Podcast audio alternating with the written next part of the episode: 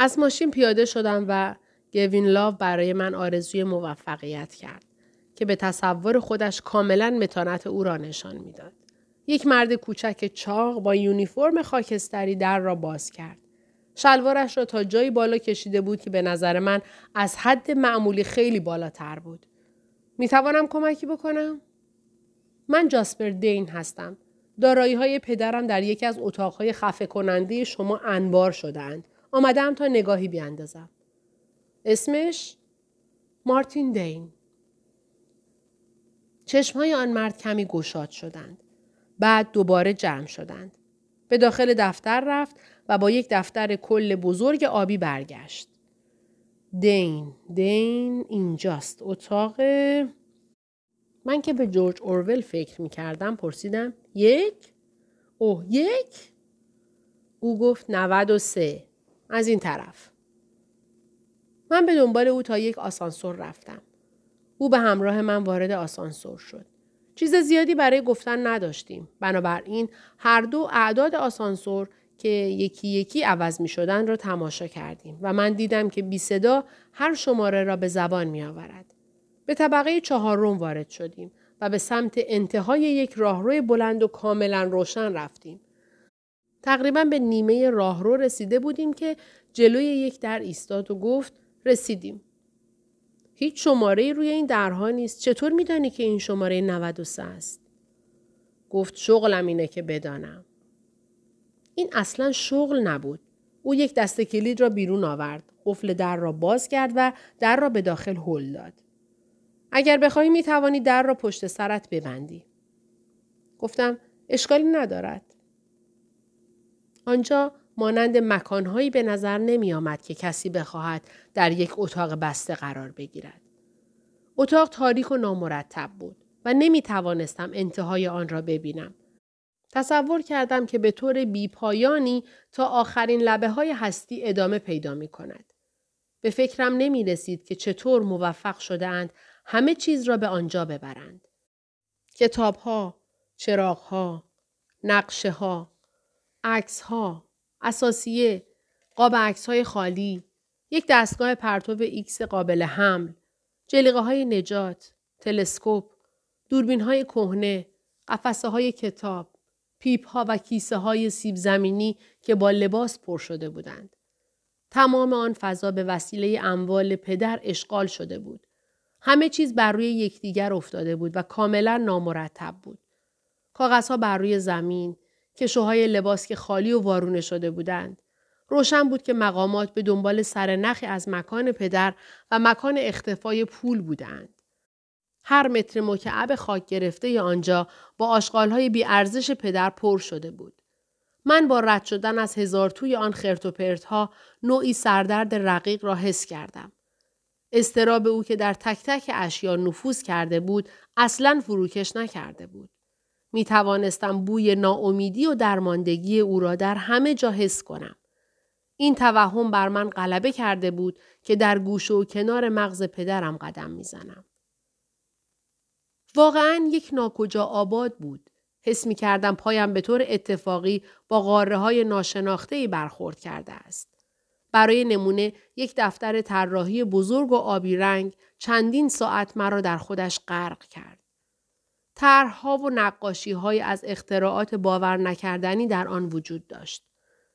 گیوتین خانگی، حباب پلاستیکی قابل جمع شدن برای سیگار کشیدن در توالت هواپیماها، یک تابوت به شکل علامت سوال. همینطور هم یک جعبه پیدا کردم که از سی یا چهل رمان عاشقانه دوران نوجوانی و همینطور زندگی نامه خودش به قلم خودش پر شده بود و در زیر آنها هم یک دست نوشته با خط خودش با عنوان عشق در وقت نهار قرار داشت. یک داستان تهوع آور درباره عشق بی سرانجام که برای دخترهای سیزده ساله نوشته شده بود. من حس می کردم که کاملا گم شدم. احساس کردم که برای نخستین بار با تعدادی از زمیرهای او آشنا می شوم که به خوبی پنهان شده بودند. حتی پیش از آن که ایده نوشتن یک کتاب درباره او به ذهنم برسد. حتی پیش از آن که یک خط را هم بر روی کاغذ بیاورم خودم را به عنوان یک وقایع نگار ناخواسته تصور کرده بودم. تنها موضوعی که من واقعا در آن تخصص داشتم پدرم بود. حالا به نظر می آمد او یک زندگی داشته که برای من ناشناخته بوده است. به این ترتیب از فراتر از قبر خودش برا مسخره می کرد. نگهبان جلوی در ظاهر شد و پرسید تو اینجا چطور پیش میری؟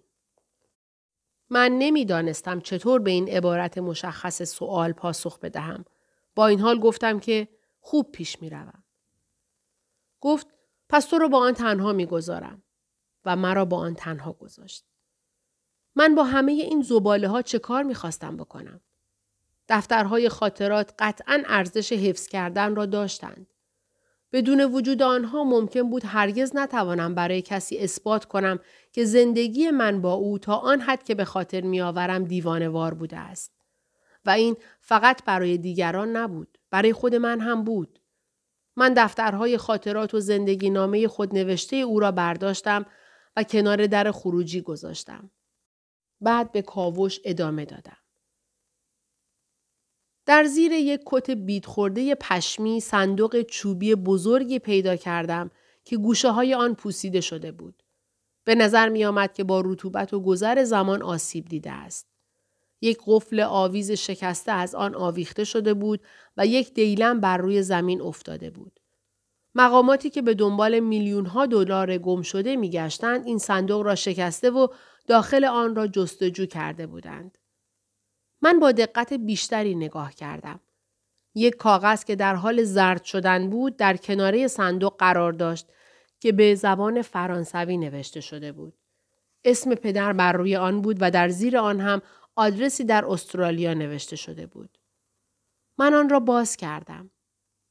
در بالای کاغذ یک نقاشی بود. ابتدا نتوانستم آن را زیر نور ضعیف تشخیص بدهم. اما وقتی دیدم آنقدر شوکه شدم که ممکن بود چیزی مانند این لعنتی چه را هم گفته باشم. همان نقاشی بود که من در مرغدانی در تایلند کشیده بودم. نقاشی صورت جدا از بدن که در تمام طول عمرم ناگهان جلوی چشمهایم ظاهر می شد. همان نقاشی که نابود شده بودم. سرم به دوران افتاده بود. دوباره نگاه کردم. قطعا نقاشی خودم بود. این چطور ممکن بود؟ آن را برداشتم تا زیر آن را ببینم. نقاشی های بیشتری از همان صورت وجود داشت. این عجیب بود. من فقط یک نقاشی کشیده بودم. بعد فهمیدم. آنها نقاشی های من نبودند. مادرم آنها را کشیده بود. یک نفس عمیق گرفتم و به موضوع فکر کردم. دفتر خاطرات سبزرنگ پدر را به خاطر آوردم. خاطرات روزانه پاریس. پدر برای آسترید رنگ، قلمو و بوم نقاشی خریده بود و او هم علاقه شدیدی به نقاشی پیدا کرده بود. کلمات دفتر خاطرات او در ذهن من حک شده بودند. به یاد آوردم که نوشته بود هر نقاشی نمادی از جهنم بود. آن زن جهنم های زیادی داشت و همه آنها را نقاشی کرد. اما جهنم فقط یک چهره داشت و همان چهره ای بود که او نقاشی می کرد. یک صورت. یک صورت وحشتناک که بارها نقاشی می شد. یک لحظه وحشت عمیق به یک دقیقه کامل گسترش یافت و به همان صورت ادامه پیدا کرد. من دوباره به آن صورت نگاه کردم. مانند یک کبودی بزرگ بنفش و لکه لکه بود. بعد هم نقاشی ها را با دقت بررسی کردم. قابل انکار نبود. موجه ها بر روی پلک پایین مانند انگشت خم شده بودند. موهای بینی مانند رشته های عصبی بودند. چشم ها در حالتی مانند خلصه. بینی تخت که به حالت عقده به بیننده نزدیک شده بود، نگاه ناراحت مانند آن بود که گویی آن صورت تهدید می کند که از نقاشی بیرون بیاید و در واقعیت به اتاق وارد شود. همینطور هم این احساس ناراحت کننده را داشتم که می توانم بوی آن را حس کنم. بوی آن مانند امواج از تار و پود بوم به بیرون میریخت. من و مادرم هر دو یک چهره را نقاشی کرده بودیم. همان صورت قول مانند را کشیده بودیم. این چه معنایی داشت؟ من در کودکیم این نقاشی ها را دیده بودم؟ نه. در خاطرات نوشته بود که او بعد از تولد من از نقاشی دست کشیده بود و از آنجا که من و پدر درست بعد از تولد خودم پاریس را ترک کرده بودیم من قطعا نمی توانستم آن را دیده باشم. بنابراین آسترید یک چهره را دیده بود و آن را هم نقاشی کرده بود. من هم همان صورت را دیده بودم و آن را نقاشی کرده بودم. دوباره نقاشی ها را بررسی کردم. با ازلاع تیز و خطوط افقی شکسته که هندسه برجسته آن سر را می ساختند. رنگ های سبز زننده و قلیز. خطوط موجدار سیاه و قرمز و قهوه‌ای. این یک صورت منفعل نبود که او نقاشی کرده باشد. مانند صورتی بود که یک کاربرد دارد. کاربردش این بود که بیننده را بترساند. نگاهم را از نقاشی ها برداشتم و سعی کردم موضوع را بفهمم. این کاملا منطقی بود که فرض کنیم یک مادرم هم درست همانند خودم تحت تأثیر ظاهر شدن ناگهانی این چهره قرار داشته یا دو مادرم آن را به حالت شناور در ابرها نمی‌دیده بلکه در واقع صاحب این صورت را می شناخته است. در اطراف انبار قدم زدم. راهم را با زحمت از بین ها باز کردم و به یک کمد قدیمی و شکسته رسیدم. در کشوی پایین آن یک پاکت نصفه سیگار مارلبرو و یک فندک که به شکل نیمتنه یک زن بود پیدا کردم. یک سیگار را روشن کردم ولی ذهنم آنقدر مشغول بود که به آن پک نزدم. آنقدر در افکار غرق و بی حرکت در آن مکان ایستادم که سیگار انگشتهایم را سوزاند. چشمهایم ناگهان باز شدند. متوجه نشده بودم که چشمهایم را بستم. یک ایده با زور به مغز من وارد شده بود. اما چه ایده ای بود؟ چه ایده ای؟ چرا مستقیم به آن فکر نمی کردم؟ اتاق را دور زدم و با فریاد گفتم اوه خدای من خدای من. مانند یک رقیب در نمایش مسابقه. دوباره نقاشی ها را بررسی کردم. این هرگز برای من اتفاق نیفتاده بود.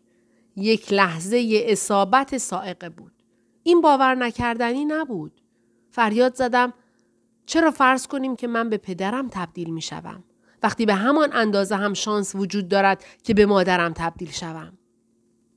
پاهایم را به زمین کوبیدم تا کل ساختمان را به لرزه درآورم. این فکر واقعا رهایی بخش بود. من در تمام این مدت نگران چه چیزی بودم؟ و حتی اگر به پدرم هم تبدیل می شدم این هرگز نمی توانست تمام وجود من باشد. بلکه فقط یک قسمت یا یک قسمت فرعی از آن بود. شاید یک چهارم از من به او تبدیل می شد. یک چهارم دیگر به مادرم تبدیل می شد.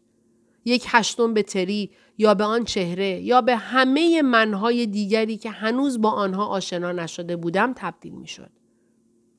وجود این نقاشی ها نشان می‌داد که قلمرویی در من وجود دارد که پیش از آن تصورش را هم نمی کردم.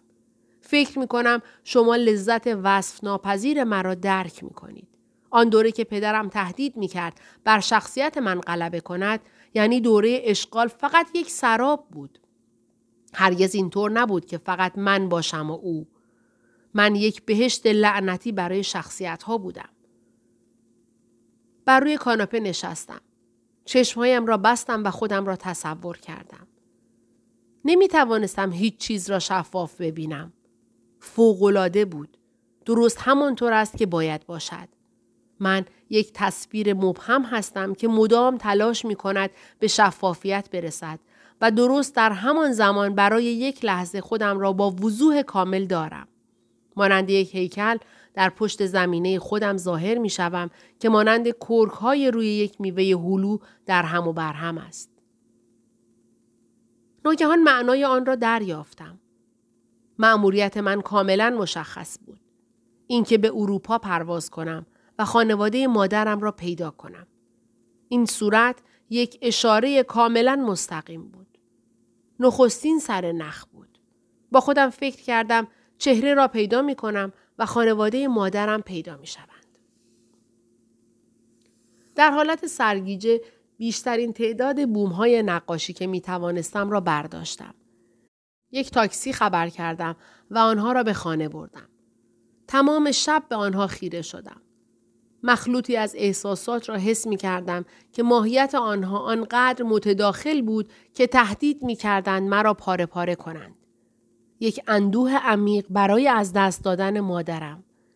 یک حس آسودگی ناشی از اینکه ذهن، روح و روان ما به یکدیگر نزدیک بود.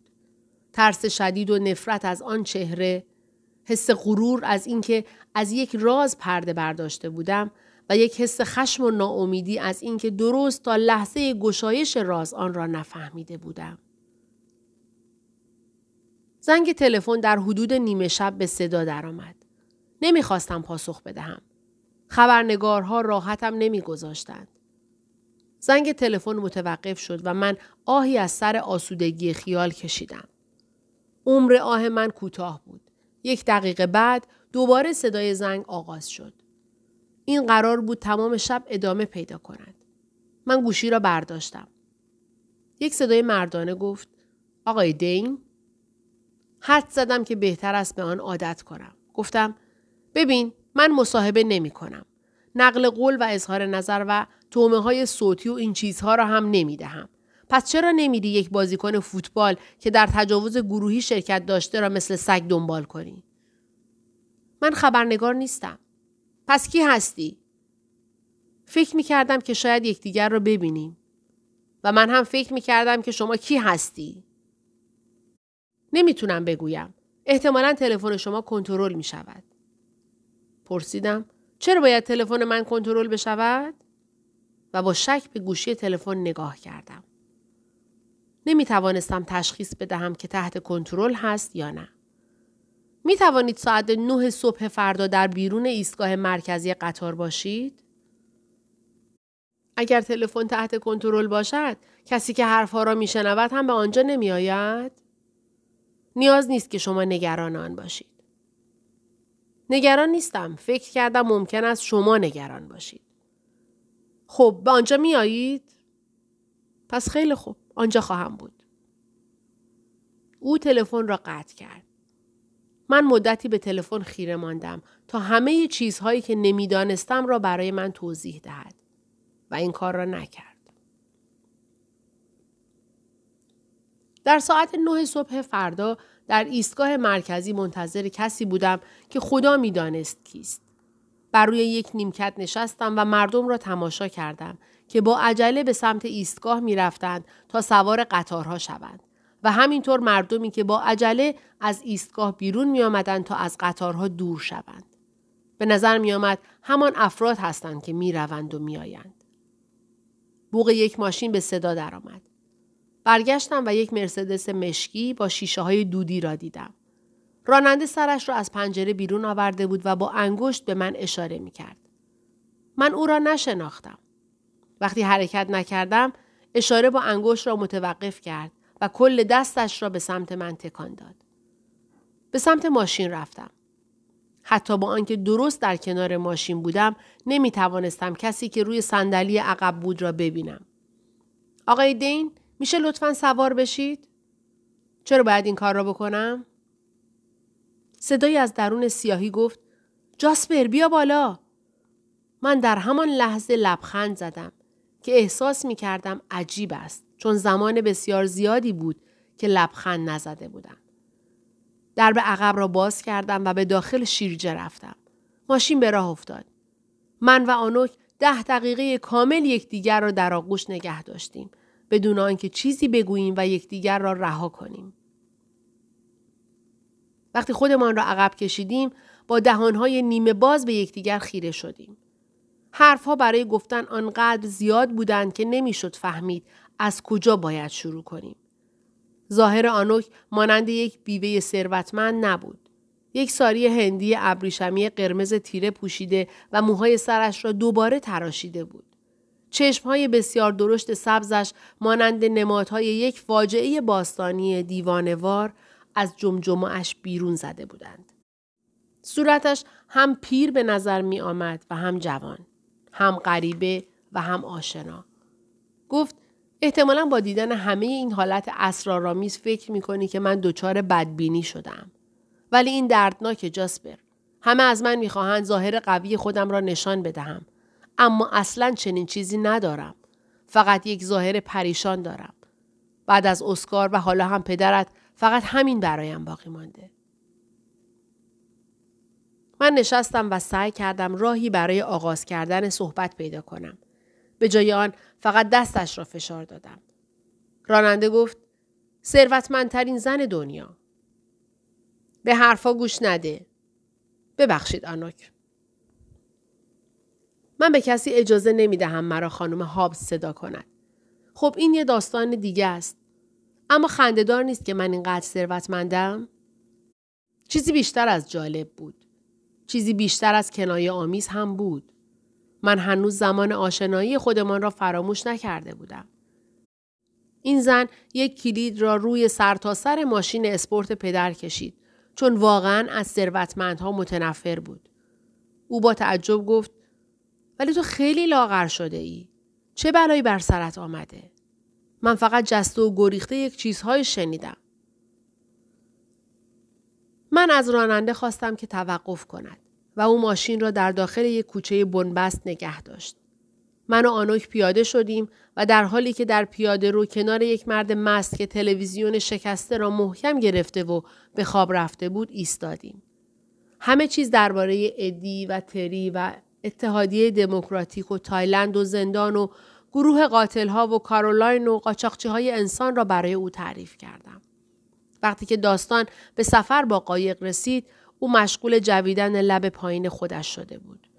وقتی داستان مرگ پدر را تعریف کردم لبش را به داخل دهانش مکید.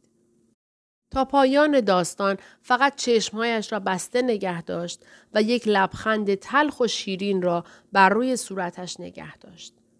من اشاره به نقاشی های مادرم نکردم چون نیاز داشتم که چیزی را هم فقط برای خودم نگه دارم. او گفت سراغ من را بگیر. من در اختفا هستم.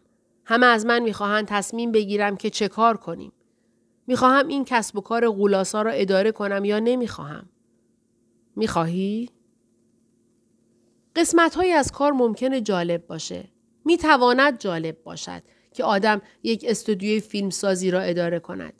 من یک بار یک فیلم کوتاه ساختم. یادت هست؟